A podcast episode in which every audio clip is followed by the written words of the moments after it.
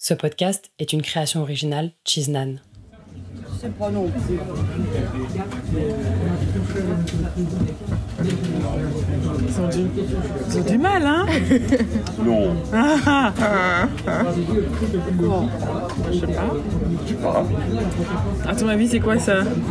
C'est un truc quand on est enceinte. Bah oui, c'est un truc quand on est enceinte. Qu'est-ce que ça veut dire? Mais qu'est-ce que ça veut dire? Bah, tu m'énerves, pourquoi tu me l'as pas dit C'est pas, c'est pas moi, j'y j'y suis pour rien, c'est pas moi. Ah Tu m'énerves, j'y peux rien.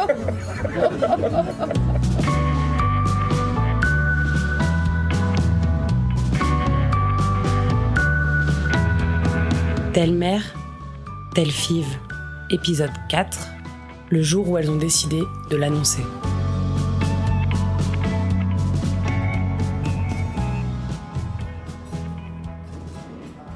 Ça, ça s'est passé au restaurant. Autour de la table, Katia et Fiona, Mélina, la maman de Katia, son beau-père Thierry, et ce micro qui commence à ne plus les quitter. Une devinette qui a mis du temps, quelques embrassades et mise en garde plus tard, les verres se lèvent, l'annonce est officielle, elles sont enceintes.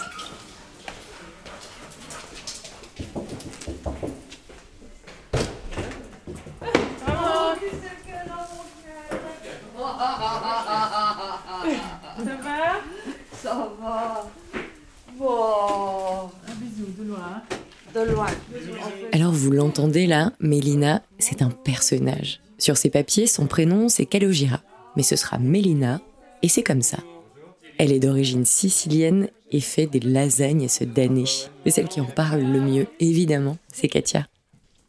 Euh, ma maman, alors c'est un personnage euh, assez fantaisiste euh, et en même temps très terre à terre. Tout ce qu'elle a voulu en fait dans sa vie, c'est euh, prendre soin de ses enfants et elle a eu ce qu'elle voulait. Elle a eu ses deux enfants. Elle a eu aussi un parcours très difficile puisque elle a, eu un parcours PMA, un parcours qui a duré huit ans pour avoir son, premier enfant.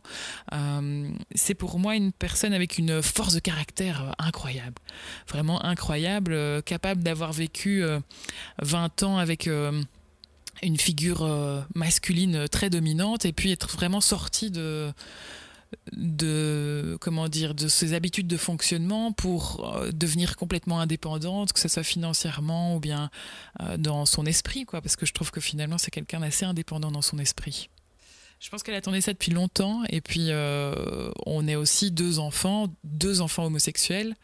Euh, donc forcément, quand on est maman de deux enfants homosexuels, on se dit pas qu'on va avoir des petits enfants. Euh, donc je pense qu'elle s'était pas projetée sur la possibilité vraiment d'avoir des petits enfants. Donc ça c'est euh, c'est quand même quelque chose euh, qui lui a procuré beaucoup de joie, quoi, de, se dire ok ça, va être possible aussi pour moi.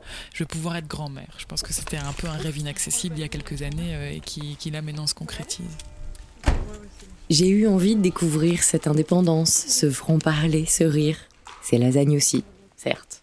On est donc allé chez elle, auto jamais très loin, pour qu'elle nous raconte ce qu'elle a ressenti quand elle a appris la grossesse, et aussi pour qu'elle nous parle de Katia enfant. En fait, de Katia, euh, j'ai rien à dire. Euh, J'aurais voulu avoir trois Katia, tellement que j'ai eu une facilité à l'élever. Elle a toujours été gracieuse. Elle, est, euh, elle a toujours été bien dans sa peau. Et jamais eu de problème, même avec les profs. Quand elle était à l'école, elle était, c'était un, modèle, quoi. Euh, bah, au départ, j'avais pas très bien compris. Elle m'avait dit, je te présente ma copine. Bon, j'ai cru que c'était une copine. Mais comme euh, j'ai un fils que lui est homo, euh, donc j'a- j'avais déjà un peu l'habitude avec le garçon. Bon, elle, ça passait comme une fleur. Mais le garçon, j'ai eu un, peu plus de mal à l'accepter. Cette sauce tomate manque un affaire. Je trouvais plus ma sauce tomate. J'ai dû recommencer deux fois. Ah ouais? J'ai tout recommencé. Hein. Et maintenant, c'est- et maintenant, tu es contente T'es satisfaite ouais, maintenant elle est- elle est bonne. Ah, ben j'ai dit, j'ai fait l'inverse. Mais que j'ai très bien accepté, que bon, jamais rien eu de ce côté-là, quoi. Quand elles m'ont elles m'ont annoncé, euh, comment ça s'est passé encore? Ben, Elle m'a fait une surprise. Elle est venue avec une, une, une photo de grossesse. Je dis, c'est quoi ça que je fais? C'est quand était petite? Parce que moi aussi, je mettais dans, J'avais fait un album, je mettais tout. Elle me dit, mais regarde, regarde, regarde, regarde. Je fais, bon, ah bah, j'étais super contente, quoi. Super, super, super contente. C'est toi qui raconte, hein C'est toi qui raconte. Mais non, c'est toi qui racontes. Non, non, c'est toi C'est qui pas moi qui raconte. étais jalouse, c'est toi. Attendez, c'est pas prêt encore. Euh, La jalousie que t'as eue, j'étais. Ouais, c'est ça, c'est pour ça. Attends. J'étais- J'en revenais pas à son âge. Nini nani nani ninaire, euh, manage les pommes de terre, Katia a la gueule jusque par terre. Et ça, t'étais jalouse de cette chanson. Chanson très élaborée, comme vous aurez pu l'entendre. Mais tu te rappelles? Moi, je vais faire le clap parce que je pensais qu'on allait filmer. Je vais faire Mélina première. Non, dis, Depuis, tu as téléphoné que je l'embête avec ça tous les jours. non, je dis pour. Tout est là En rentrant, en voiture, on débrief. Et puis on parle de la famille, Franchement, je suis hyper impressionnée, quoi. celle d'aujourd'hui, celle de demain aussi. Mais ouais, ça sentait qu'elle voulait bien faire et bien dire au début. oui. et Du coup, elle les contrôlait un peu Non, trop. puis sûr qu'ils avaient mis des petits plats dans les grands dingue. Ouais, ouais. Enfin, c'était super sérieux, tu vois Ouais. Alors qu'à la fin, ça va, c'était normal. Ouais, ouais, faut, faut lui mettre, faut lui mettre un peu d'alcool et puis ça va mieux. Oh, là, c'est un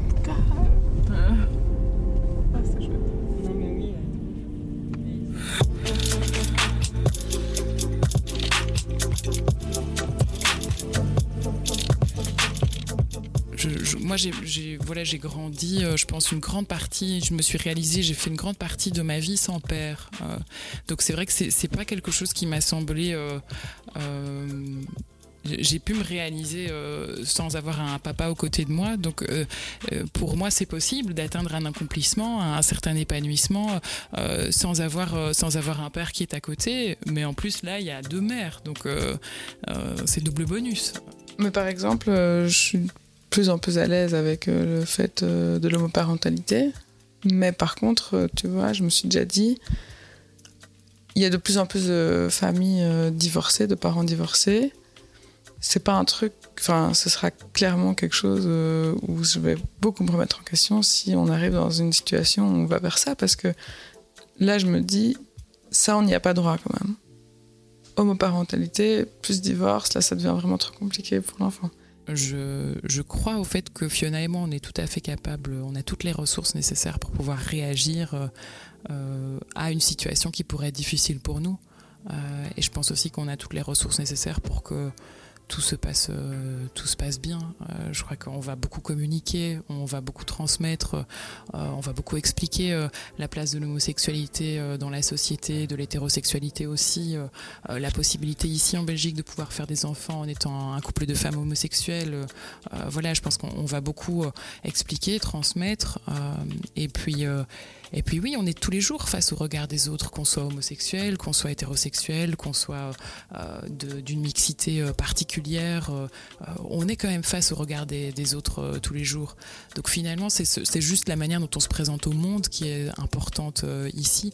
Et je crois que ben, la manière dont on se présente au monde, c'est aussi la manière dont on, on le vit à l'intérieur. Je crois que j'ai peur que je puisse pas m'empêcher de défendre. Euh, alors que je pense que c'est à lui de pouvoir avoir ses armes, quoi. Et donc, euh, ça c'est sûrement à la peur. mais euh, parce qu'il y aura, je sais, enfin je sais qu'il y aura, mais j'ai la chance de savoir c'est avec quel bâton on va le battre, quoi. donc, ce que j'essaie de me dire, c'est d'autres ne savent pas encore, euh, je sais pas moi, qui auront un gros nez ou que ce sera une source de de difficultés, mais donc peut-être que ce sera pas ça, et j'espère de tout cœur qu'il se rendra même pas compte de cette différence, mais j'espère que oui, c'est ça, ce sera une de ses caractéristiques, mais qu'il le définit pas. Mais c'est le fait de, de moi être un choix. Ce qui est difficile pour moi, c'est qu'un choix que moi j'ai fait pour moi-même, maintenant va s'impacter sur un autre. Pour moi, c'est vraiment la question de l'acceptation de la différence. Peu importe la différence, euh, qu'elle soit par le fait qu'il y ait deux mamans, qu'elle soit par un handicap physique, un handicap moteur, tout ce qui sort, qui sort de la norme. quoi. C'est plus comment embrasser et accepter cette différence aussi et que nos enfants embrassent et acceptent cette différence. quoi. Cette conversation, on l'aura souvent d'ailleurs, avec Katia et Fiona, mais aussi avec leurs amis, Alexis et Julie, Caroline et Alessia, toutes les quatre déjà mamans, mais aussi Ombline et Daphné, amoureuses sans enfants, ou Sophie, hétéro, amoureuse et sans enfants.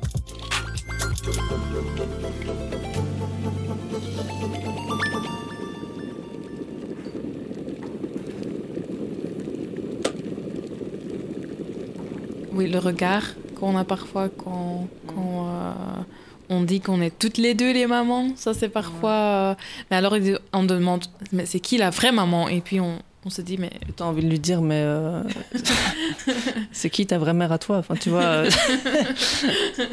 Je sais pas. Parce que là, moi, je me dis, tu vois, Marilou, elle comprend pas. Je veux dire, même si elle est là, elle va pas comprendre que la personne fait ce genre de remarques. Mais moi, je me dis, le jour où elle comprend ça, ça lui renvoie une réalité, peut-être qu'elle ne se rend pas compte spécialement. C'est que c'est pas logique pour tout le monde qu'on a une famille. Mais c'est vrai que quand elle est née, on en parlait. Moi, j'avais plus le côté euh, de vouloir être une mère euh, genre parfaite. Tu vois, t'as envie qu'on te dise euh, qu'on te reproche rien, quoi, parce que tu te dis bon. Enfin, ça va être horrible ce que je veux dire, mais t'as déjà la chance de pouvoir être maman, alors juste sois parfaite et ferme ta gueule, quoi. Tu vois Mais on a été jugés, nous. Ouais, ce qui est en fait, ce qui se passe, c'est que déjà, quand nous, on arrive aux urgences avec un bébé qui a une hémorragie, on se rend plus tard, on se rend plus tard compte, c'est que déjà, tu as une enquête sociale qui est faite, ce qui est normal, classique. Mm. Mais c'est sûr que de savoir euh, qu'une enquête sociale a été faite sur toi pour savoir si c'est pas, tu l'as pas fait tomber dans l'escalier, euh, ça, reste quand même euh, spécial. Et puis c'est sûr qu'on a eu, moi j'ai eu une amie qui, qui s'est permis de juger de manière assez violente le fait qu'on qu'on n'était pas des bonnes qu'on n'était pas des bonnes mères. Voilà, c'est ça nous a marqué parce que ça arrivait dans un moment où on, se construisait nous en tant que parents et que c'est dur d'entendre quelqu'un dire euh, mais c'est pas bien ce que tu fais là. Mais non, euh, enfin, moi j'ai pas de doute sur le fait qu'on est des bonnes mamans quand tu la vois maintenant comme ça. tu te dis ok, je sais pas, je sais pas comment j'ai fait, mais elle est pas mal.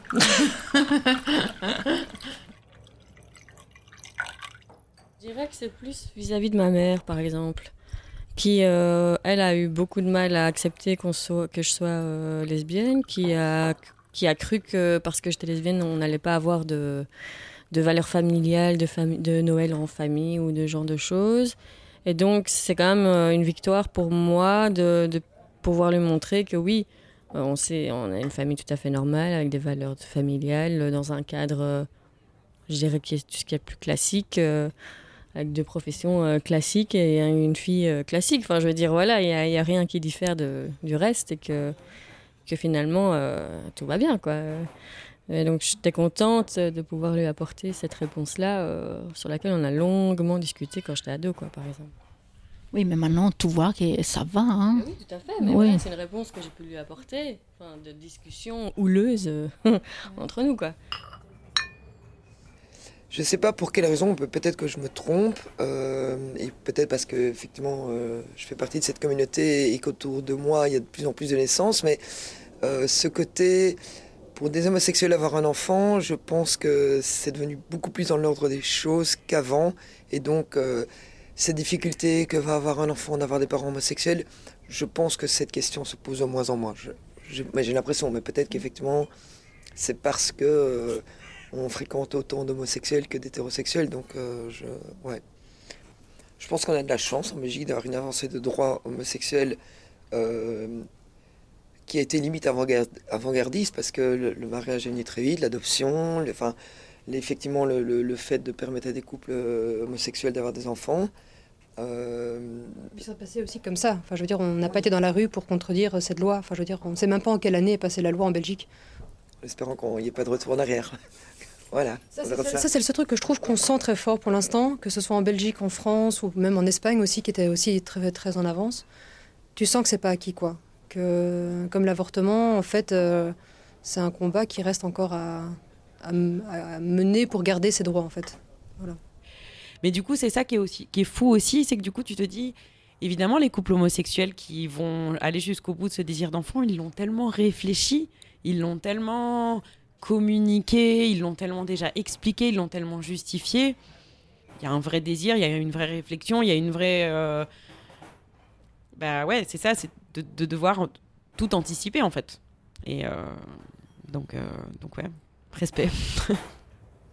Et forcément, on a eu envie de parler de la France, sachant qu'au moment où on l'a abordé, la loi bioéthique se prenait les pieds dans la colère des anti-PMA. C'est vrai que c'est pas notre cas euh, ici euh, en Belgique, donc euh, on est plutôt privilégié par rapport à la question. Mais c'est vrai, c'est vrai que nier la présence d'enfants qui sont nés de couples homoparentaux, c'est quand même euh, ben voilà, nier une partie euh, des enfants de la patrie de la France. Quoi. Donc euh, c'est très particulier quand même comme, comme prise de position. On sait que les femmes homosexuelles françaises, elles viennent en Belgique, elles viennent, elles viennent dans les pays limitrophes. voilà, on n'en a pas croisé, nous, dans notre processus, mais on, sait tout à fait qu'elles sont, qu'elles sont présentes et qu'elles sont là. donc voilà, c'est... je, je pense que ça, nous crée beaucoup de colère et de révolte et que finalement on a envie que les choses changent aussi euh, euh, en France, même si c'est déjà le cas euh, en Belgique. c'est ça existe de toute manière, donc c'est présent, c'est présent dans le quotidien.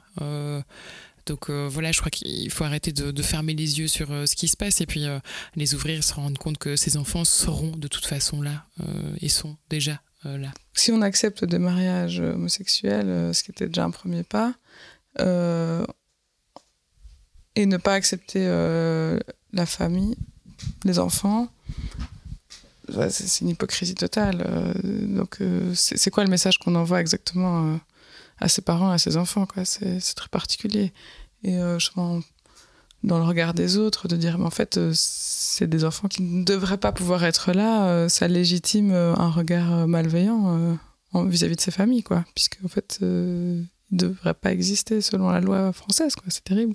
Ce qui m'a donné envie de leur demander si faire un enfant, pour elles, c'était aussi politique. J'ai pas d'attente à ce niveau. J'ai pas parce que je trouve que ça fait aussi euh, porter beaucoup de choses euh, aux enfants. Euh, et c'est vrai que notre enfant, ça doit pas devenir non plus euh, notre étendard, notre mission de vie, euh, et ils doivent apporter des messages en notre nom. Quoi. Donc ça veut dire qu'on aura peut-être des enfants tout à fait à l'aise avec notre homosexualité, d'autres qui ne le seront pas du tout.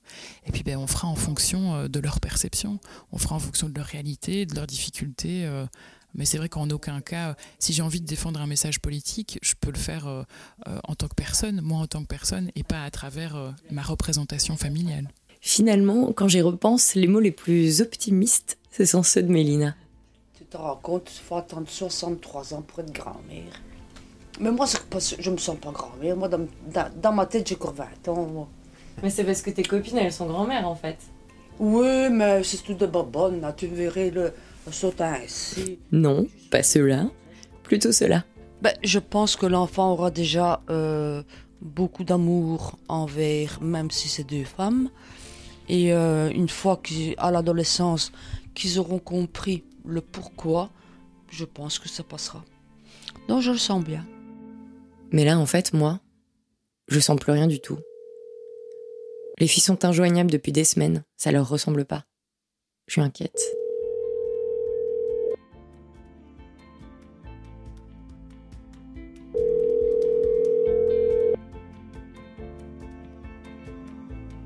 Merci de laisser votre message. À bientôt.